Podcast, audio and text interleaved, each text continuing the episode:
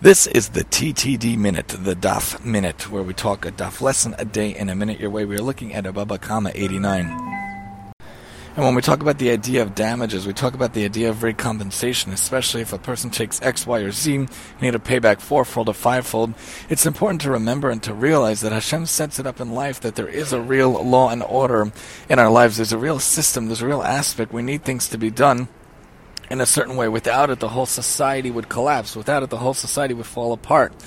You know, the Gemara talks about really, Pirkei Avos talks about that if there wasn't government, there wasn't law and order, there wasn't social order, the whole system would fall apart and a man would eat his friends alive. So remember, it's important to follow the rules. Dina de malchus dina. When you're in the land, when you're in the aspect, you have to follow the rules, follow the aspects, so that we could have a just society, we could have a good society, a society full of things. Of course, the Torah is the best way, the way that the Torah sets things up. Make sure every day you have Torah, mitzvahs, and chesed in your life in order to accomplish good things every single day. And that's the DAF Minute for today here on the TTD.